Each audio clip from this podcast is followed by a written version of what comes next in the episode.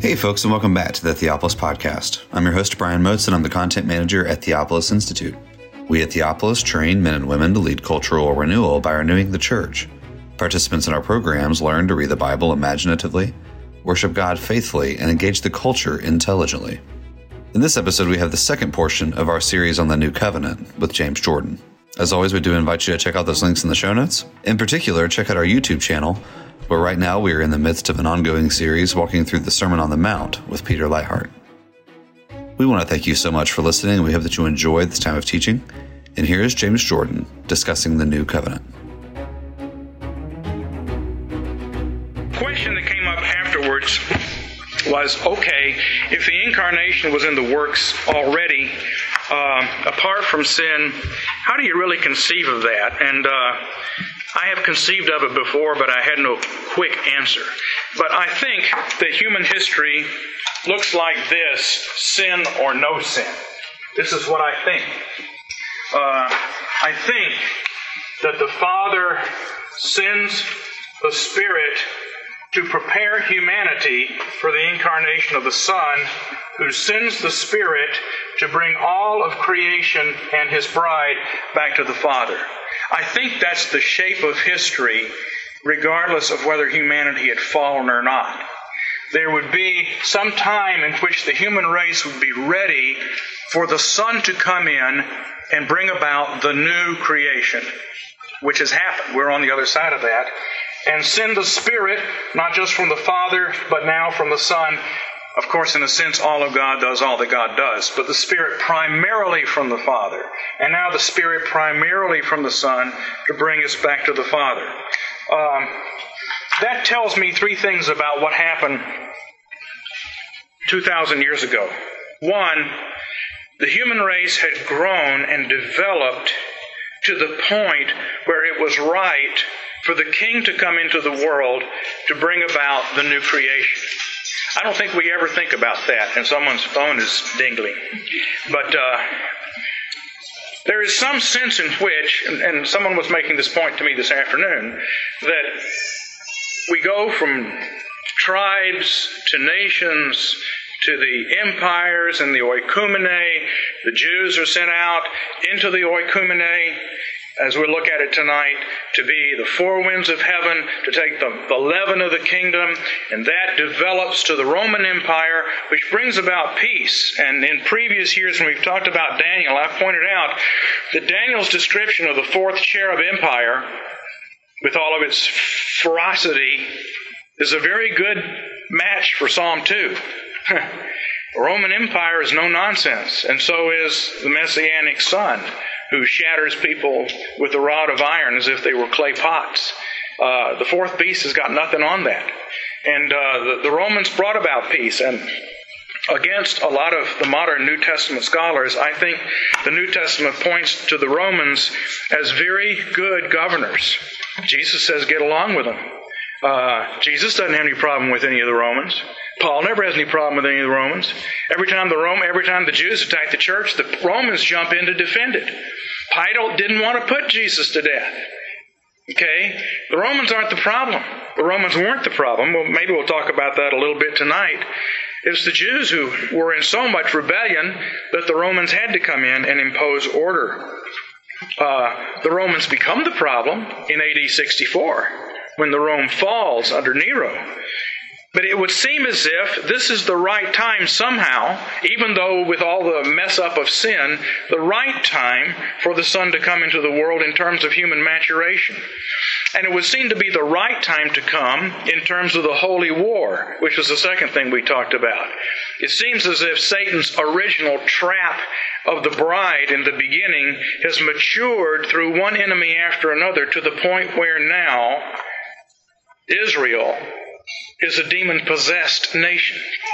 Where are the demons? They're in the synagogues. Okay? Before, we were under the Assyrians. That was bad. Now we're under the demons. That's as bad as it gets. It seems as if the holy war has matured to the point where there is no hope unless the incarnate Son comes and deals with it. Before, hey, Joshua could do some pretty heavy damage on the on the men in the promised land, but now it's just nothing human beings can do about it. And also, third, of course, sin has matured to the point where God is about to wipe out the human race. And I think most of us have heard Mark Horne's statement that God had had enough and he had sent the lightning bolt to blow up planet Earth. And on a certain Friday afternoon, Jesus Christ went up between heaven and earth and he took the lightning bolt. But you get the impression if Jesus hadn't been crucified that afternoon, it would have been too late. Okay. Because sin had matured to that point. The iniquity of the Amorites was full. It was almost full in the days of Esther. God had said to the Jews, you know, back in Jeremiah's day, don't rebel against Nebuchadnezzar. If you do, I'll drag you off into captivity. And they apparently hadn't learned anything because Mordecai rebels against the king. And when they say, Why don't you obey the king? He says, Because I'm a Jew. Us Jews, we don't obey kings. We only keep the laws we like. If we don't like the income tax, we don't pay it. Uh, that's what us Jews are like. And so God says, You know what? I've had it. I'm going to wipe out every last single one of them. That's the story behind the story in Esther, and that's when Esther has to have her own personal private day of atonement and go uh, before the king enthroned in his Holy of Holies, and he receives her, and everything changes. But God has, been getting worse and worse. The rebelliousness has been getting worse and worse. And the Jews were the most horribly rebellious people in the ancient world. Okay? They were in the midst of a civil war that was about to destroy themselves when finally they appealed to the Romans and said, please come in here and settle it. So Pompey came in and he called over, went over to the Idumeans and he got Antipater, the father of Herod, and said, you rule these people. I can't find anybody inside of Judaism to rule them. Okay? And poor old Pontius Pilate offended Caesar. And Caesar said, I'm sending you to Galilee. And he said, Oh, please, take my life, anything, but to have to go and rule those people. Okay? That's, that's what we're dealing with here. Sin was just to the point. The representative group of people in the world had gotten about as bad as you can get. They were so bad, they killed Jesus. All right? Do we need any other proof? You and I wouldn't have done that. or would we? No, but that's the point. It seems as if the incarnation, we think of it in terms of sin. We don't tend to think of it so much in terms of the holy war, but the holy war is all over the Gospels. Okay, and it's war against demonic powers, not against Rome. But we also need to think of it in terms of this maturation. The human race was ready to get out from under the angelic childhood and become grown up, but that had to happen and I don't know how to sort all this out. 10,000 years from now, people will be able to do a much better job than I can do. But we have to put this on the table because we have shrunk the message of the kingdom down to where it's just salvation. We don't have any holy warriors. That's why there's no problem with having women as pastors. Because we've had women as pastors for 200 years. We just haven't called them women. What does our worship services look like? I think you guys probably like tonight's worship service, but is that what most of them are like? You sing all these warfare songs, songs about being falsely accused and looking forward to being vindicated. Not very often. You look at the worship service in the book of Revelation, it starts off with a trumpet sound. John turns around during the day of the Lord and he sees the real preacher, and the guy's dressed in armor. He's all tanked out in bronze. He's ready for war. He says, Come on up here, John. Let me show you what worship really looks like. So he gets up there, and there are all these terrifying things, and all this singing's going on. It's almost deafening. Then they bring out the book, and they start breaking open the seals, and people start dying. Oh, is that what worship is like? Yeah. When you worship right, the world changes. And this singing goes on and on and on, and finally it's time for the singing to stop to hear the word. Guys come out with seven trumpets. And as they blow the trumpets, people die. A third of the sea, the Gentiles, a third of the land, the Jews, a third of the springs of water, that's the priests. I'm going to try to prove that. Death, dying in the book of Revelation means conversion as often as anything else. It means you, you either get baptized and die that way or you get wiped off. Okay? I saw Satan falling from heaven, Jesus says, when they went out and preached. The book of Revelation shows. And after the word is read, seven scripture passages are read from seven trumpets, then we have the sermon.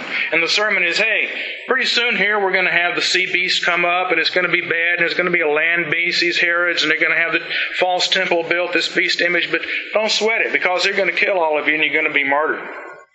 big harvest of bread and wine, and the blood of the saints is going to cover the land, and that's going to call up the avenger of blood, and then that's just going to be it. And meanwhile, you're going to get to go up to heaven. That's the sermon.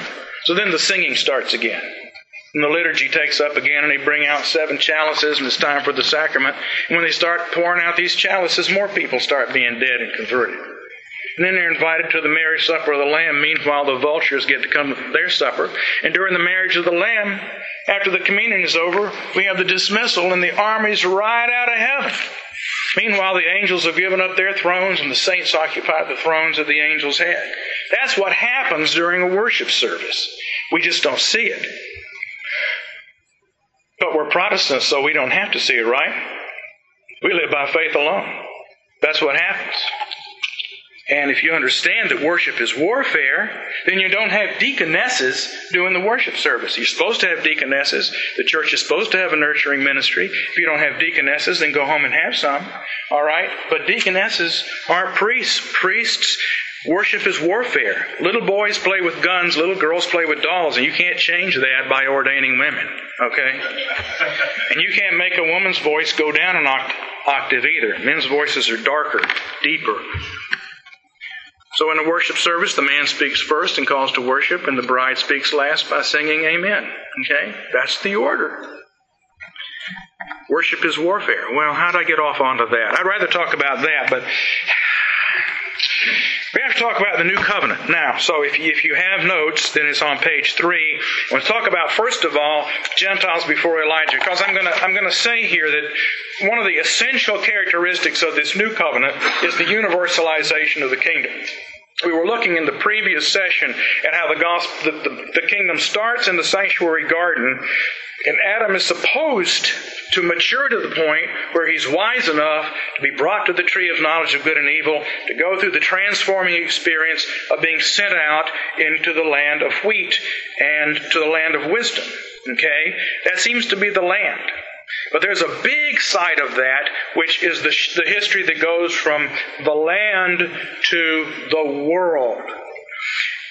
Before Elijah, the Gentile God-fearers that we see in the Old Testament, and we see myriads of them. Joseph and all the Egyptians who are rejoicing at every good thing that happens to him. Those who bless you, I will bless. The Egyptians bless God's people. Pharaoh can't do enough for God's people. Okay? God is interested in saving people. Don't give me this common grace stuff.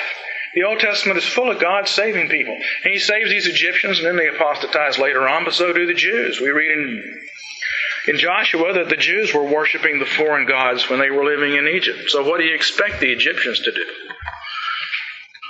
They're saved. The law tells us how Gentile God-fearers, they don't have to be circumcised. If you're circumcised, you have to live in Israel. You have to go to the feast every year. God doesn't want people all stuck in Israel. He wants the priestly nation there, but He wants God-fearers spread out all over the world, ministered to. But to be, to be ministered to, you have to come there. Israel is put at the crossroads of the nation, you know, right here, where all the caravans to Africa go through on the King's Highway, and all the caravans from Asia to Africa go through on the King's Highway. So there's always Gentile and God-fearers in the land. And the law has all this stuff to say about how you minister to Gentiles, how you witness to them, how you got to be careful of them while they're living in the cities, because they worship other gods sometimes. There's a big interest. Hiram of Tyre and all the Tyrians. There they are, believers helping to build the temple. The Queen of Sheba coming up from the opposite direction wants to hear about the Lord. Great stuff. Uriah the Hittite. We're ministering, having influence. These people are coming into the land. That's the way it is. But there's only one anointed king. Only one place where Yahweh's oil has been put on a king to make him a messianic king. But then something really big happens in the book of Kings. Of course, I should just yield the floor here, but I'll go ahead and do it. And then if there are other things to be said, it can be added to by Peter, whose book on Kings is about to come out. Okay, and it's in 1 Kings chapter 19. Because you see, you had Hiram of Tyre And Solomon, you had Jew and Gentile together building the true Tower of Babel, the, the temple. And now we've got a counterfeit of that. We've got Jezebel from Tyre and Sidon, and we've got Ahab, and they're building the counterfeit Tower of Babel. Just like way back in Genesis when the Hebrews and the Hamites got together to build a counterfeit tower, the city and the tower. Okay? One religious confession and one vocabulary. City, tower, and city. Joktanite Hebrews and Hamites together building the counterfeit tower. God smashed it and called Abraham. Now we have Ahab and Jezebel. We read about Omri's building projects and Ahab's building projects, all that stuff. Where's Peter? I'm looking at him for confirmation. He's there. Yeah, okay, good. I'm on the right page. And then God smashes. God smashes it, and we get another Abraham. Okay? Elijah essentially is like another Abraham. We get another Abrahamic like period. Another prophetic period, which is going to be followed by another priestly period, ministering in the oikumene, and then another kingly period with Jesus, the greater David, who comes. Only on an international scene, no longer just on one nation. And listen, you see, we don't notice this because we aren't too familiar with it.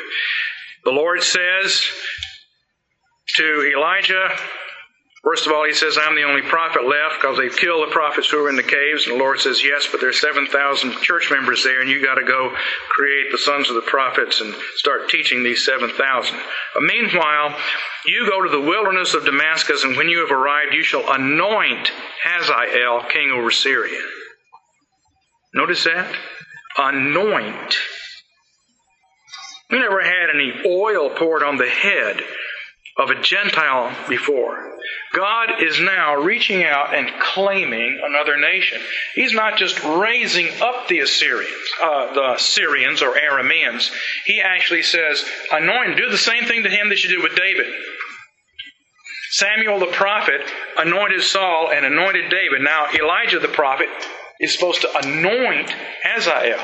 This is the beginning of this new international covenant. Yahweh, among the nations, he's going to be known as the Most High, all right, is going to claim. So Hazael, the word, he doesn't have the word Yah in his name. He has the word El, though, okay? And Eli both names are there. My God is Yah. Eli, my God, my mighty one, my powerful one, is Yahweh. And he anoints Hazael. The kings of Syria or Aram are usually called Ben Hadad, which means what? Son of Hadad. And who's Hadad? The, the God, okay? All the kings of these nations were called the sons of whatever God. That's why the king in Israel is called the son of God or the son of Yahweh. And these kings are called Ben Hadad, the son of Hadad, but that's Hazael. He's not given that name here. And he's to be anointed. God is going to put a claim on him. This starts something new because right now we're in the remnant covenant, what we, we in this group call the remnant covenant. It's got new covenant order, new places of worship, new social arrangement, uh, new situation for these people in the north who cannot go down to the temple. Okay? And we won't talk about all the details of that, but why, starting now, the prophets start sending letters to these nations. Okay? Elijah, he's sending letters out. Amos, he's sending letters out. There's all kinds of interesting stuff here. And then Jonah is sent out to these nations. We read in Daniel chapter 7 that the four winds of the heaven were stirring up the great sea. Okay, what's the great sea? This the, the Gentile world, okay? It's not the great deep. People say, oh, this is some type of mythological stuff where the great monsters come out of the deep. No, they're not chaos monsters coming out of the deep. They're various nations coming out of the Gentile sea. And who are the four winds of heaven? They're the saints. Says so in Zechariah chapter 2. And I know not all of you believe me, so I'm just going to quote it for you. Zechariah 2 identifies this symbolism for us. It says, Hmm, hmm, hmm. somewhere, it says it in here somewhere. Yes. Zechariah 2 verse 6, Flee from the land of, from the land of the north, declares Yahweh, for I have spread you out as the four winds of the heavens. I have spread you Jews out as the four winds of heavens. And he says, you will be in a Jerusalem without walls, a mystery Jerusalem, which will be surrounded by a wall of fire. Hey, this is a whole lot better than anything in Solomon's day. Can you believe that the Jews in Jesus' day wanted to go back to the days of Solomon? When they had this, they had a Jerusalem without walls, had a wall of fire around it. They were spread out as God's witnesses, as the four winds all around the empire. Then we read that there's a 49 fold lampstand, seven times as much light and power. And we read in chapter 6 of this temple here, and instead of two bronze pillars by the door of the temple, there are two bronze mountains. Chariots with horses are riding out of the temple. And the angel says, These are the four winds of heaven going forth out of standing before the Lord of the earth. Every Sunday morning, all the people in your congregation who've been standing before the Lord of the earth and having the covenant renewed, they go out as the four winds of heaven, and they bring Sabbath rest to the north, and they go forth to the south. Hey, this is so much cooler, so much more powerful than anything that had ever existed before. And these four winds of heaven, Jonah is one of the first of them. He stirs up, he goes there, and all the Assyrians convert. Of course, that's what happens every time in the Old Testament. You go to Israel and preach, and they kill you. You go to the Gentiles, and they say, Oh, how can we be saved? I wish it was that easy today, but it sure seems to happen a lot in the Old Testament. Changes them, okay? Builds them up. They stop worshiping all the spirits and things and become scientific in their world outlook. After a while, they become a powerful nation. Then they apostatize. So Nahum writes a whole book to them because they had been a converted nation. This is in the remnant covenant. We're already reaching out and claiming all these nations. But what do you suppose these kings think when a letter comes from some prophet in Israel and says, For three transgressions and for four, Yahweh says, I have had it with you, you're toast, because you were cruel and vicious to my images. Read Amos 1 and 2. He condemns the Jews for not keeping the law.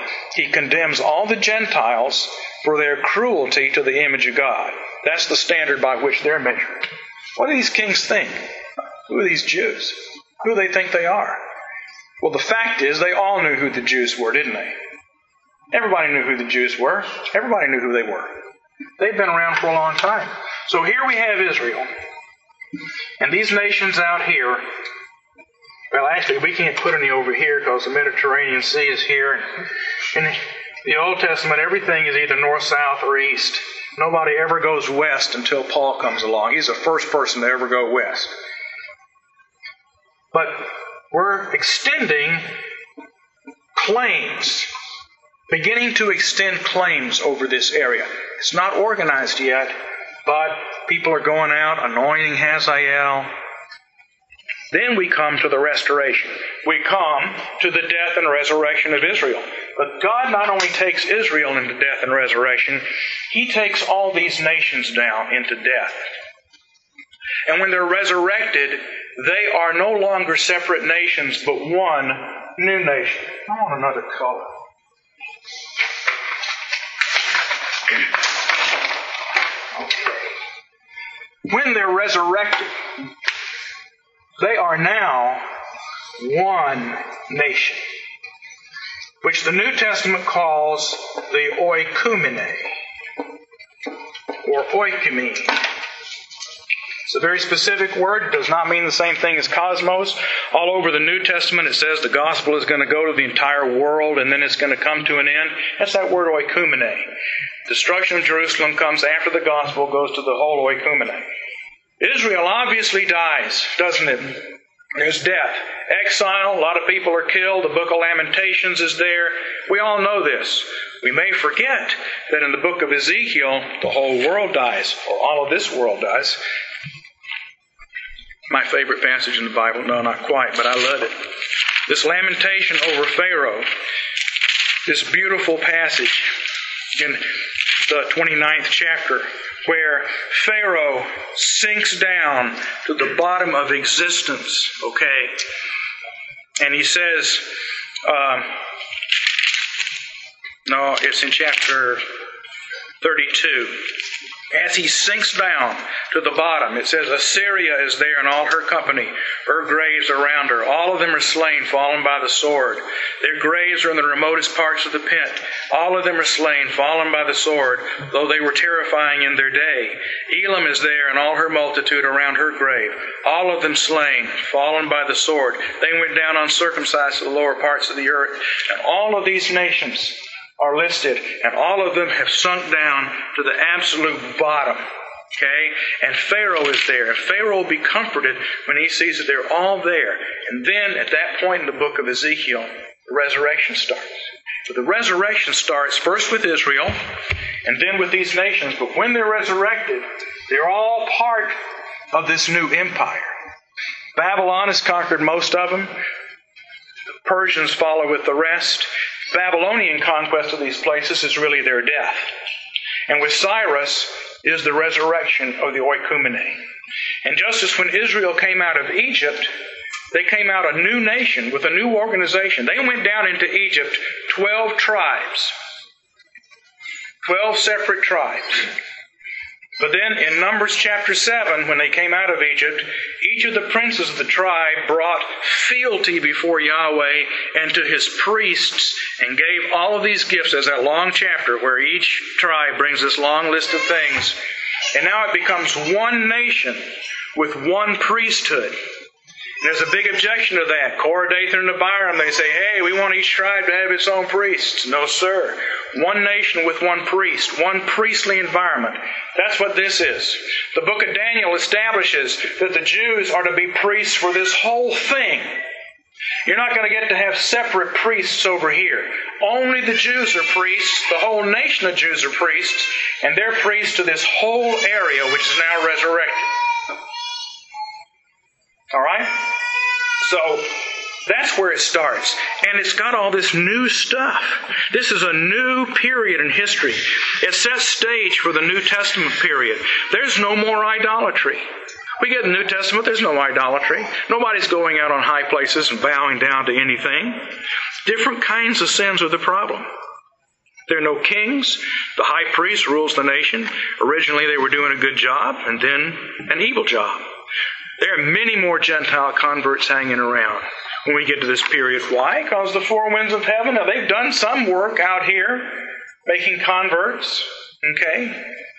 And we have this world imperial context in which everything is going on. This is clearly a new covenant period of biblical revelation, and that's why I had Jeremiah 31 read to you.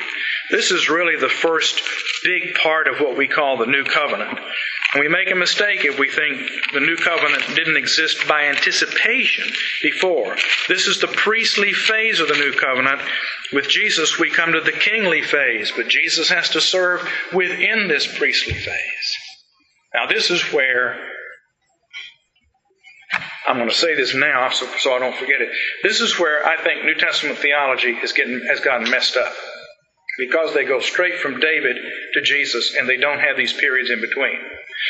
And so Jesus comes and basically he is living in a context of this mysterious.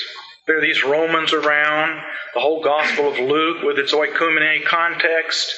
Uh, when is this? Well, it's just like some new start on things that comes without a context. In what situation is Jesus being a servant, being under these kings, ministering as, as a priest, refusing to divide inheritances? What is the context in which he's doing that? Well, it's some vague context starting in Moses. No, it isn't. It's this context.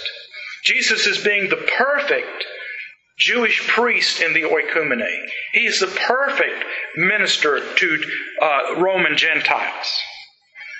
He is doing the priestly phase of the new covenant so that he can bring in the kingly phase. And so Jeremiah 31, and this is where it's important, and if you haven't seen this before, I just want you to see it.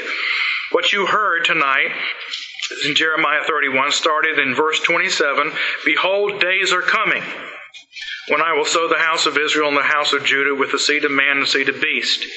As I have washed over them to pluck down, now I will build them up. Death and resurrection. Okay? I will restore Judah and Israel. Then it says, Behold, days, new days are coming when I will make a new covenant. Then he says in verse 38, Behold, days are coming. Days are coming, days are coming, days are coming. When the city will be rebuilt from the tower of Hananel to the corner gate.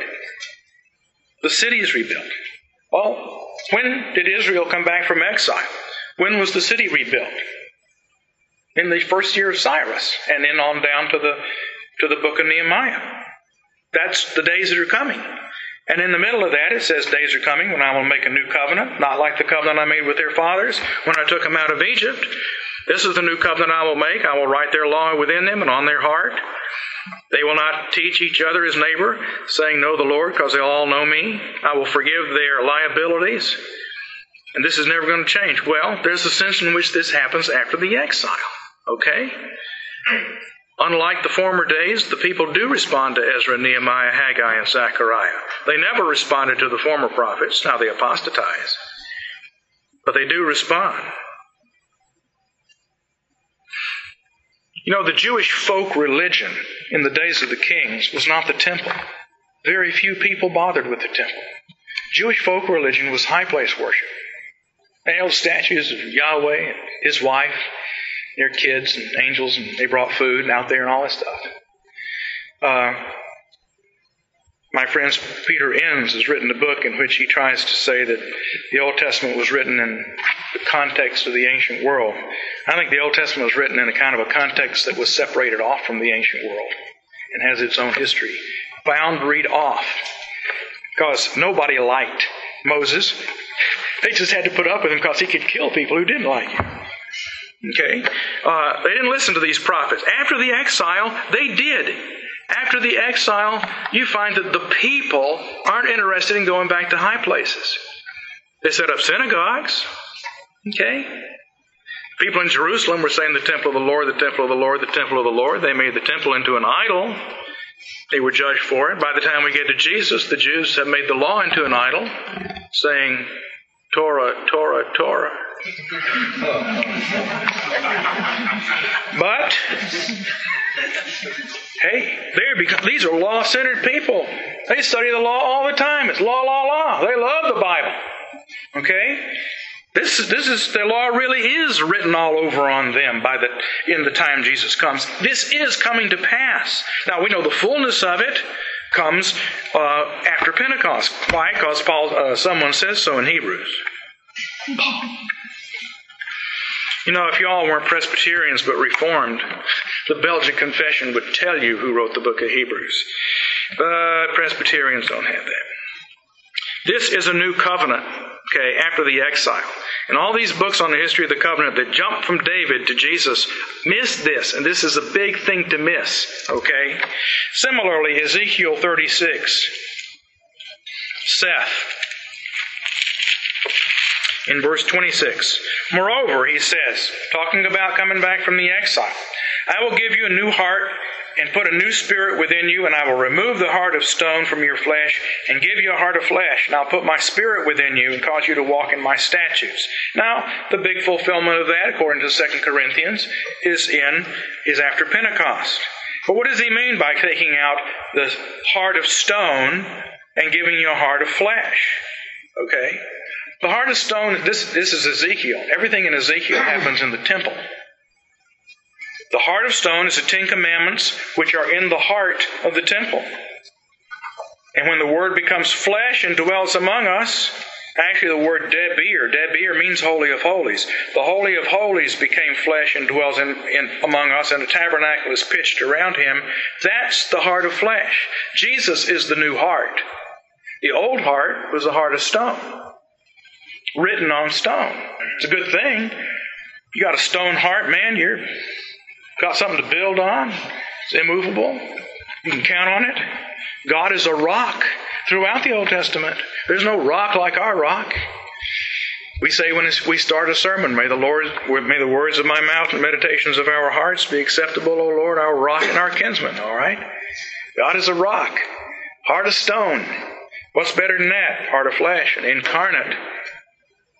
That already happens after the death of resurrection, after the death and resurrection of Israel in the wilderness, doesn't it? Because the Ten Commandments are said again by Moses, a human being.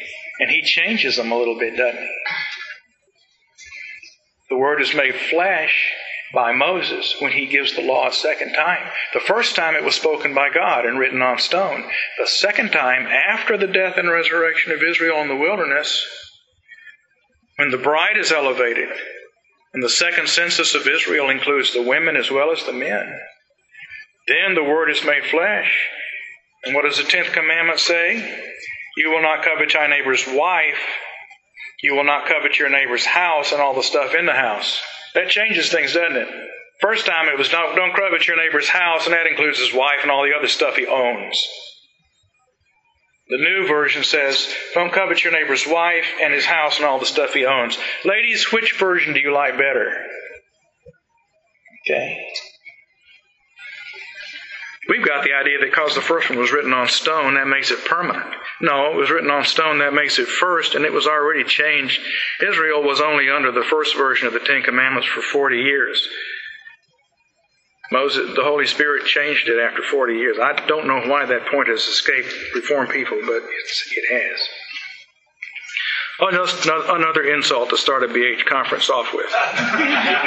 Uh, if you're going to do the Ten Commandments in church, and you really just ought to use the Beatitudes, but if you're going to use them, use the ones in Deuteronomy. Make the ladies happy. Well, let's, let's look at some of these things. This is a great new covenant. It's initiated by prophets who reestablished the priesthood. That's Zechariah. Zechariah, we've got a problem. We're rebuilding the temple, but in order to cleanse the stuff in the temple, we need a high priest. But the high priest is defiled, and in order for the high priest to be cleansed, the temple needs to be in operation. If the high priest sins, he has to bring a bull for a purification offering. and That means the whole system has to be in operation. But you can't have the system in operation unless the high priest goes through and anoints everything. So we call this catch 22. How are you going to fix it?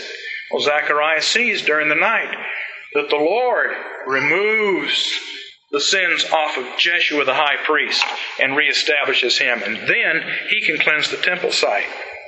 So, a new covenant. We got a new temple that's built.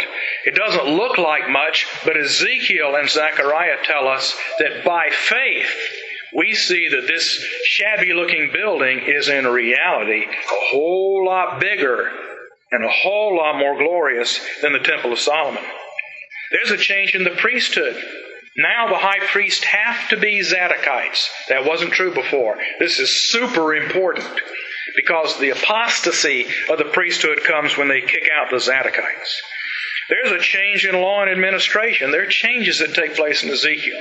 A big change that's not expressed in the Bible but must be true is the law requires every circumcised man over 20 to appear at all three annual feasts. Three times a year, all your men will appear before me, and you will never appear empty handed. How are you going to apply that when you've been spread out as the four winds throughout the empire? If you live over in Babylon or you live in Rome, can you come to Jerusalem three times a year, every year? No, you can't. So there is an implied change in law that is here, and there are others as well. There's a new land of God. We now have the land around the land. This that God claims, He says, This is my land. We have one angel over this land. What's the name of the angel over the oikumene? Gabriel, right. Book of Daniel. That's why it's in Luke where Gabriel shows up and gives the information. Luke is the gospel. It's in the, mainly in this oikumene context. So Gabriel comes and he announces that Jesus isn't just coming to the Jews, he's coming to this whole bunch here. Okay? Michael is over the Holy Land. Now we have a new land. We have a Holy Land. This never was a Holy Land before. It's smaller than the land promised to Abraham. You know, people say, well, the Jews need to get back to the land because it was promised to Abraham. Well, they had it and they lost it and they never had it again. The end of that land was with the Babylonian exile. That was it. They never went back to the land of milk and honey again. They went to the Holy Land. Same geographical location, but it's a new place. smaller. Galilee, Judea with Samaria, the question mark area in between. That's the Holy Land. And they got a holy city. Jerusalem was never a holy city before. Now it's a holy city. It's a bride city. Nehemiah. Nehemiah comes before the king, and the text tells us, I went before the king, and the queen was sitting next to him. Why are we told that? Because it's Esther. Well, that's who it is, but that's not why we're told it. We're told it because the city is a bride city, and the, the king needs a bride, and the Jews are his bride people. They're the ones, they are the whole company of Esther's who are going to be in the bride city. But this is a holy city because, as Peter pointed out years ago, all the people are enlisted to go around the wall of this city and guard it exactly the same way the Levites guarded the walls of the temple before. Now this whole area is expanded all the Jews are lifted up in holiness to the point where they can be semi Levites and guard this wall and be stationed at its gates. And the, the place is measured off, which is always true of holy places. So we got a holy city. And the people are holier. They're more Levitical than they were before. Formerly, the people didn't have anything to do with this guarding of holy spaces. Now, the temple is still guarded by Levites, but we have this holy city area, and it's guarded by citizens. Beforehand, if you were in a synagogue, the pastor of a synagogue was a Levite.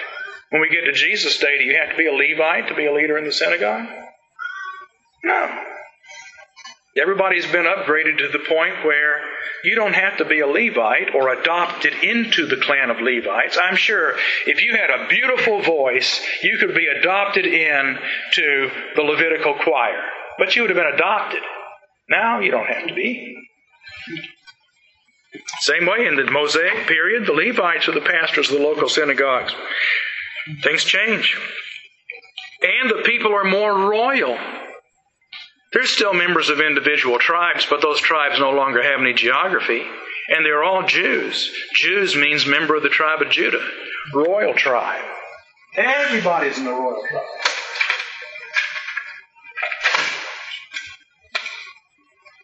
They may still be Dan, Asher of the tribe of, not Asher of the tribe, whatever, Anna of the tribe of Asher, but she's also a member of the royal tribe of Judah.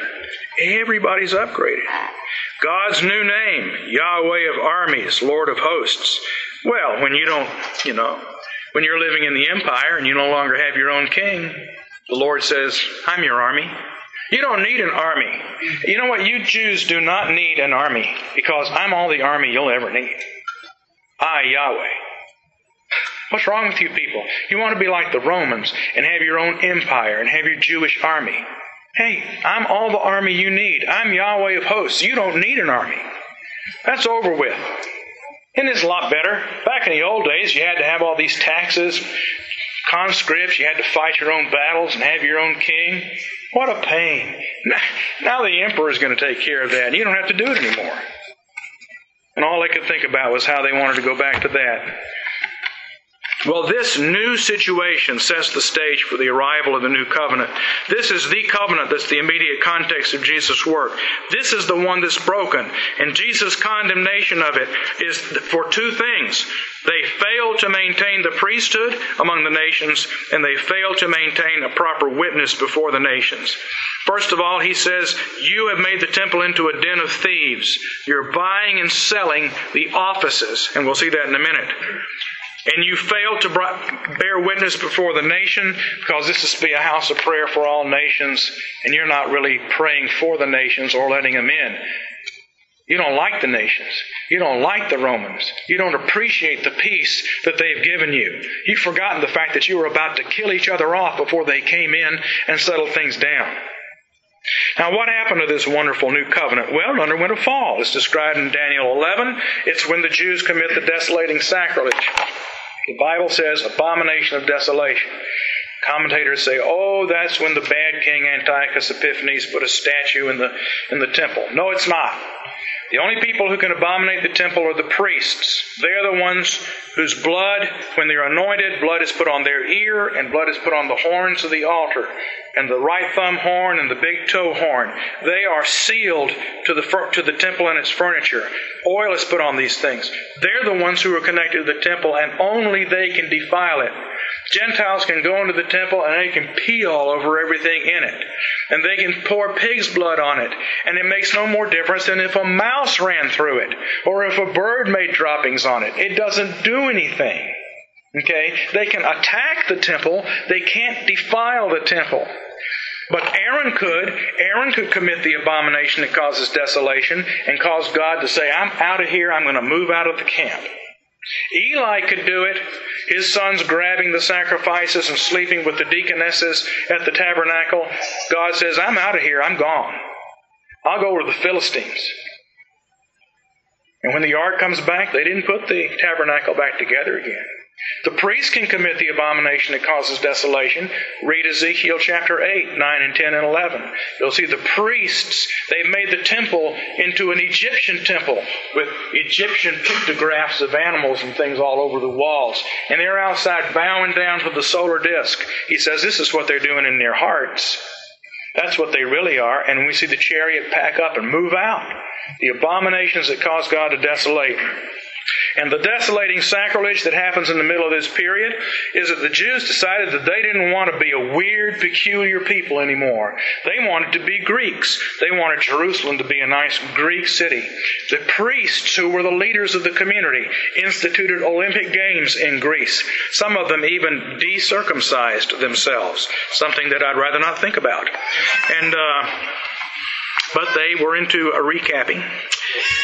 Um, you know, there's this organization out there called Recap. You think you've heard it all.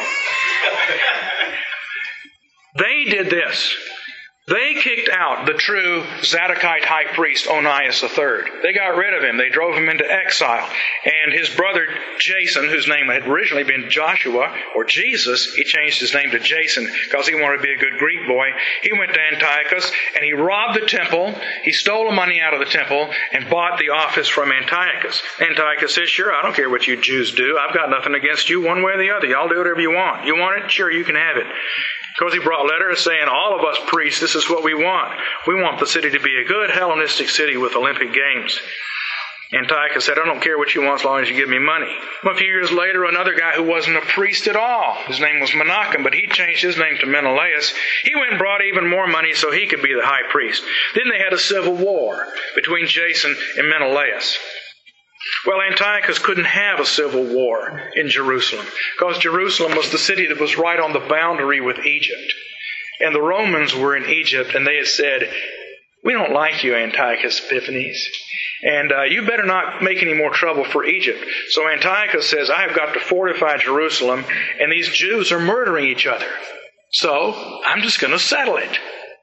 So he settled it, and he fortified the city, and then all the Jewish writings blame him for everything. Well, they don't. Actually, Second Maccabees says it was the sins of the Jews that brought him down on him.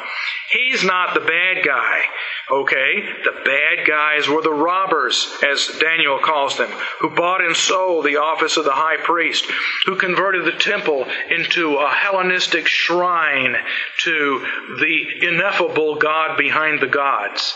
And when Antiochus, a philosopher king, an Epicurean, comes there and he offers a sacrifice to Zeus Olympos, what's he doing? What does Zeus Olympos mean? It means God of heaven. That's what the Jews call their God. He says, Yeah, we all worship the same God. All temples are the same. They're all avenues to the same piety. So I'll come here and I'll, I'll join in. But you Jews need to understand this is a part of the worldwide philosophical religion. And they said, oh, yeah, we're all good liberals here. Uh, we like Paul Tillich. Uh, we're, we're into all of this. Uh, this philosophical religion. We've read Immanuel Kant. We don't like Van Til. Uh, so that's what they were into. The Jews did that. That was the apostasy. Now, the Maccabees drove out the Antiochus. Um, which is somewhat questionable, but at any rate, they made the uh, Israel independent for a while, but did they restore the true high priest? No, they made themselves high priests. They took it over. I personally think that Maccabees, Maccabees were probably high placers and that they were anti temple. But I don't know for sure. Whatever the case is, when they took over, they didn't restore the true high priest. They, the regular priests came back and they could do the regular work in the temple. But you have to have a high priest to do the Day of Atonement. And there was no high priest. Because you had to be a Zadokite. That meant there was no Day of Atonement. That means, what is the Day of Atonement? On the Day of Atonement, what happens is, all year long, when you bring your sacrifices or you wash yourself from uncleanness, all of that stuff goes somewhere. And where it goes is it goes to the tabernacle and it starts to pile up in there. Invisibly, but we live by faith. All the garbage, all the sins, all the liabilities, all the uncleanness, it's all piling up. And once a year, it all piles up on the high priest. The high priest takes off his glorious garments. Then he takes all of this stuff that's piled up on him and he puts it on the goats. And they carry it away, and everything is cleansed. And then he puts back on his glorious garments and the year starts again. Those who are justified are glorified. They're always next to each other. The Garden of Eden, God kills an animal, then he puts royal tunics on Adam and Eve. That's why in Hebrew the Day of Atonement is called the Day of Coverings, plural. Two coverings take place. The ark is covered with blood, covering of justification. Sin is taken away, and the high priest is covered in glory, and he starts another year. But now what's happening? Symbolically, the sins are piling up, and they're just piling up. Year after year.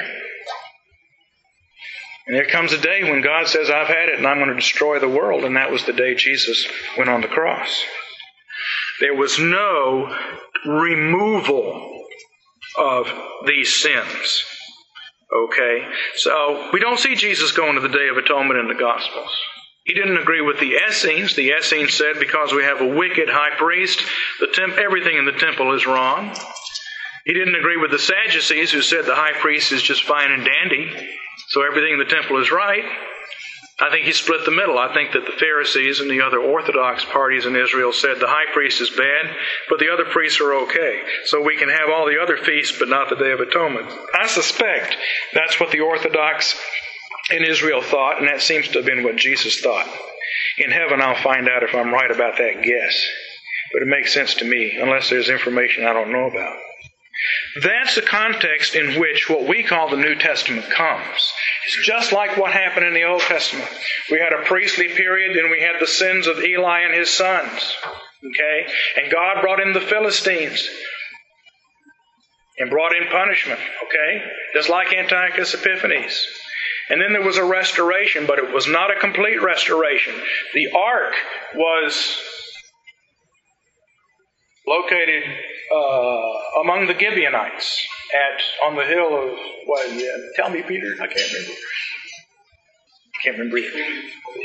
Well, that was in Jerusalem, but for a while it was. For a hundred years, these two places were separated, and even in David's day, you had a shrine uh, at, uh, at one place for the tabernacle and he moves the ark to Jerusalem, they're separate. And since they're separate, you can't have a day of atonement. Okay? You can have some other rituals, like we find that the priests in the days of Saul, they had the showbread, the face bread, and they had other things that they did. But, you know, if you've got 50 miles in between the ark and the, the altar, you can't do the Day of Atonement. because the high priest has to kill the animal out here and sprinkle some blood out here, and then he has to take it in behind the veil and do stuff in here and come back out. You can't do it. And it wasn't put back together again. So now that period of time corresponds to the time from the apostasy to the time of Jesus. And Jesus comes at the time of David. First we have Herod, who is Saul, and then we have Jesus, who is David and also the priest. So he comes at that time. That's the context in which he comes. That's this world in which he comes. That's the situation he's going to transform. He's going to transform this world. In Jesus, This whole world will die and rise again to cover the entire globe. Okay? Israel dies and the oikumene is formed. This world dies and the entire surface of the planet is now God's kingdom. These are the progressive moves. And so when we get to the book of Acts, what I'm going to argue is in Acts we have the ministry to Judea, and we have the ministry to the oikumene, and then in Revelation chapter 20, in the year 70, after the death and resurrection of the church in the Great Tribulation, and afterwards, the entire world. That'll be my argument. But you see, I don't think we can even begin to understand what Paul is doing if we don't have this background. Nobody in the New Testament goes anywhere except to the Roman Empire. They're not shown going anywhere else. You can talk to me about Thomas. I don't know. Hey, all I know is what the text says. In the text, this is the issue. Okay, this has to be harvested. Then there will be an attack, and then a resurrection, and then the whole world. This is a progress. If you don't see this, then the New Testament just becomes the book of Acts just becomes this interesting series of stories about who did guy did this and another guy did that. But it isn't. It's following a very close plan. The first 11 chapters, the Petrine part, tracks the book of Joshua from beginning to end and establishes how the 12 apostles rule in the land of Israel at this time. And then starting with Paul, we move into a prophetic time. And Paul is exactly like the Old Testament prophets.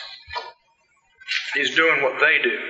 When you understand that, there are some things in Paul that, well, I don't want to say anything about a new perspective or something like that that might result, but there is a reason why there's all this new perspective talk about Paul, and uh, maybe I'll try to give you a few of my thoughts on that.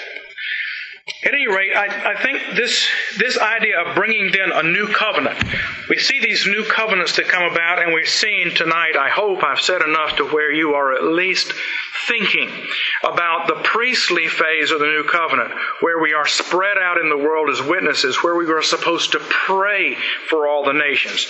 Where in the book of, in the book of Daniel, the prophecy was that these nations were going to go bad.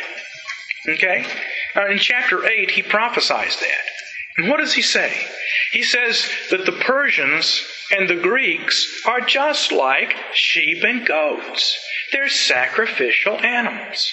And why do they go bad? Because the Jews corrupt the continual daily offerings. That's the center of the narrative. The Jews corrupt the continual offering. And so instead of sacrificing for the nations, offering sheep and goats to cover the sins of the nations, the Jews stop doing that in their apostasy, and the result is the nations go berserk. Because they're not getting the grace that should have come to them if the Jews had been praying for them. They had failed to keep their, the temple up as a house to pray for all these nations, and instead were buying and selling the offices of the high priest. As a result, the nations are going crazy. They're not getting the benefits of the priestly nation praying for them and witnessing for them. And as Jesus says, you go out and witness, and it's the point where the people you evangelize among the Gentiles, you make twice the sons of hell that you are yourselves. So this is the default of their calling. Jesus comes to do those things right. Okay? And he does everything else that has been said in the Old Testament right too, but he, he does this right. That new, that new covenant calling to be priests, they have failed to do, and so Jesus does it. Nobody can buy Jesus' office. Satan tried. He wasn't for sale in the temptations. All right. So Jesus, now to fulfill the entire history, comes to the tree of knowledge. And Jesus is crucified on the tree of the knowledge of good and evil. That's where death takes place. And he has to be, and he has to be hanged up on a tree. Now, you know, we our pictures show him as hung on a telephone pole with a cross nailed to it. I don't think Romans did that. Why would they cut a tree down, make a big pole out of it, dig a hole, and put a guy up on that when there are all these perfectly good trees all around that they can nail guys to? And the New Testament says he was nailed to a tree, and I think he was. I think he was nailed to an olive tree in the in the, on the Mount of Olives, because you have to be there in order to look across and see the veil temp, veil rent in half. And besides, the place is called Golgotha, which means what? Goliath of Gath.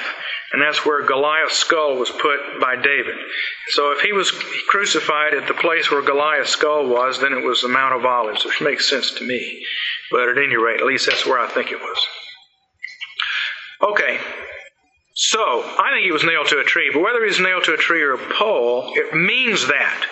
Adam stole this fruit. Van Til said it was a persimmon.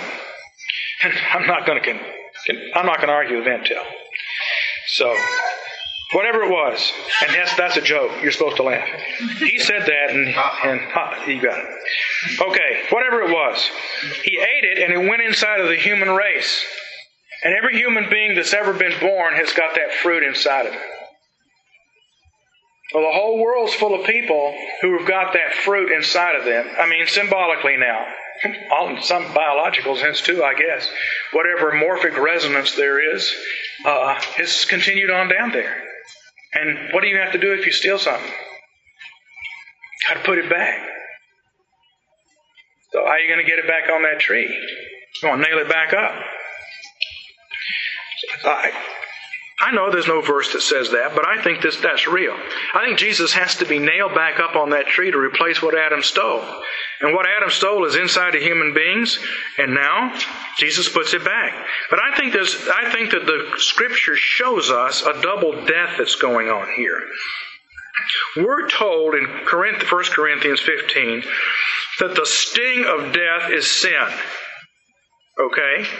The sting of death is sin. Okay, take sin out of it, and you've taken the sting out of death. Now, that means death is no longer an enemy, in a sense. All right? It's just falling asleep. And so I think there's the first death. Jesus experiences three hours of darkness under the wrath of God. It's dark. It's a reversion of everything to the very first day of creation where it's all totally dark and a new creation can be made. First Corinthians talks about that. Um, uh, the wisdom of God, the new wisdom that uh, makes a new world out of that darkness, out of that cross.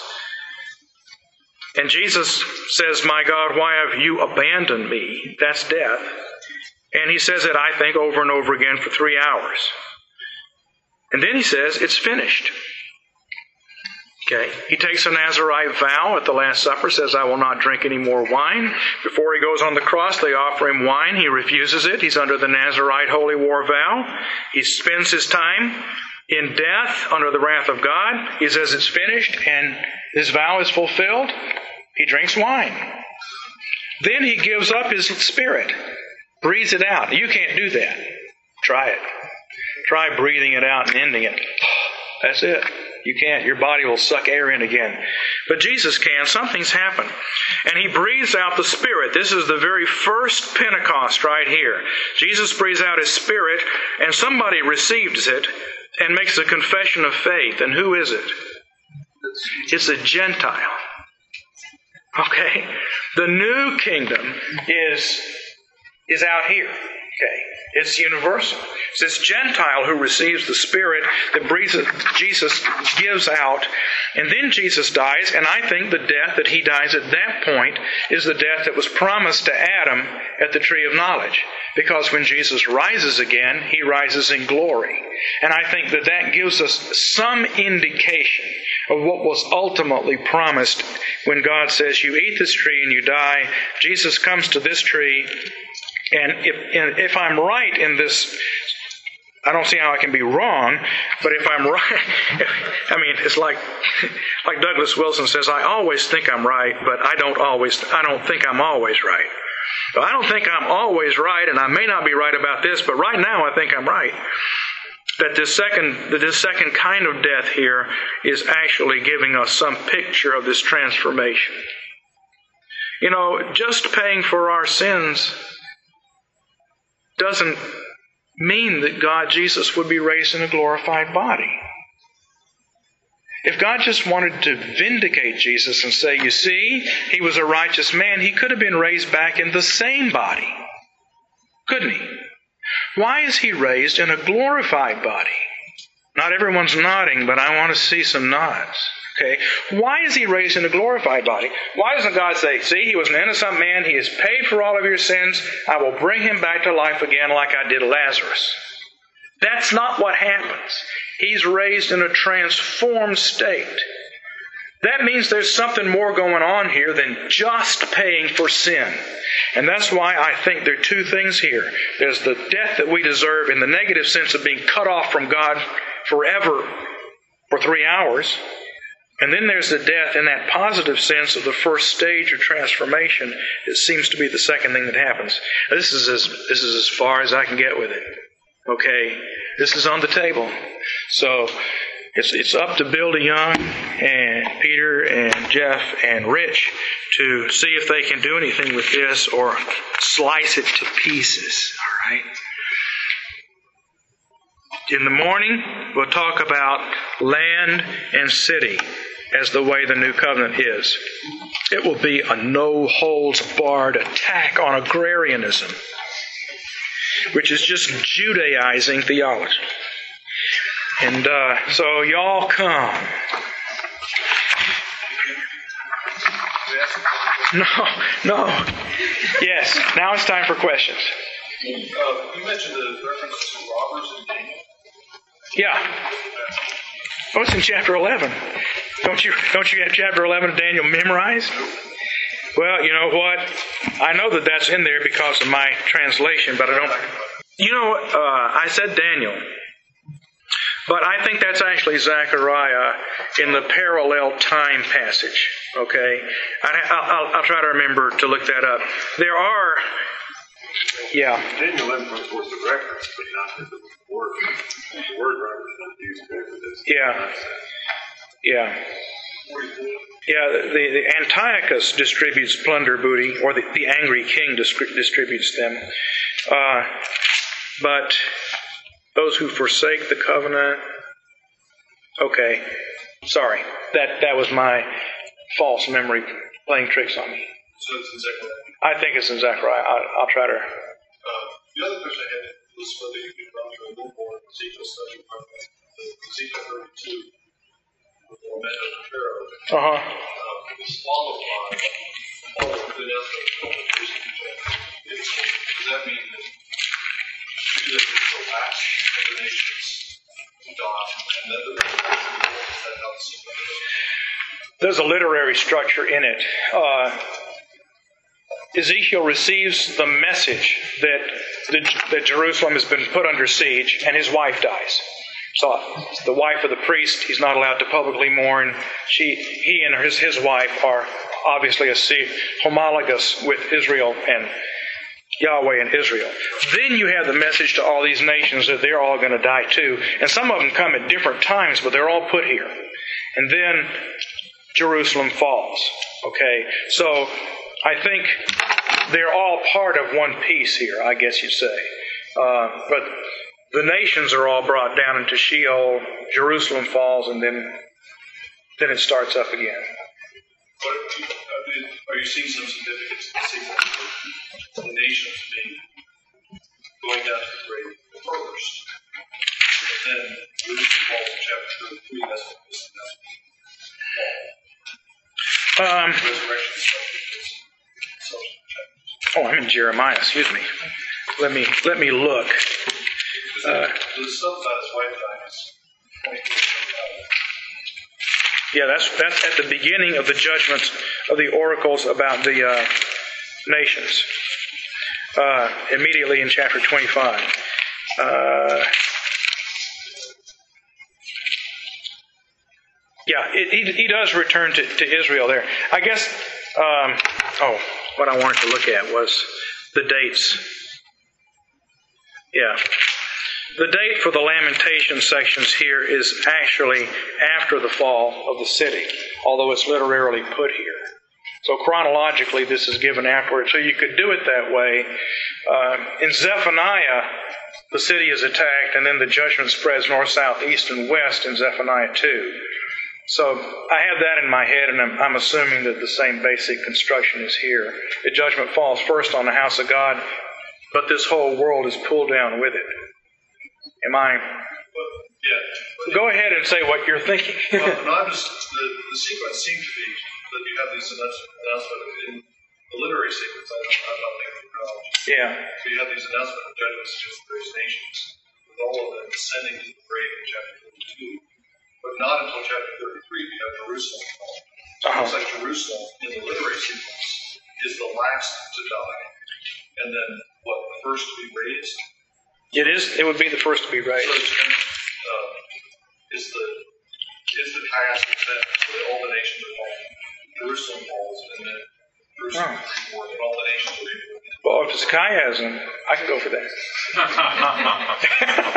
well, I see your point. I mean, obviously, the theology is that it could be done either way. Either is either the fall of, of Israel as priests drags everything else down with it, or God's judging the world, and as a part of that, Israel is actually also the last climax of the series of judgments. First shall be last, and then the last become first.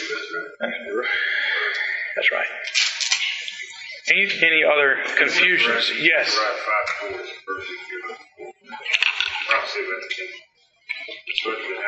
five four is verses given. I'll say that again. Especially the house of the thief and the house of the one who's first false. No, I'm thinking of Zechariah. Um, and, and the difficulty is here is in the second half of the book where I would have to demonstrate that this is the same as the Maccabean period, but where he says, uh,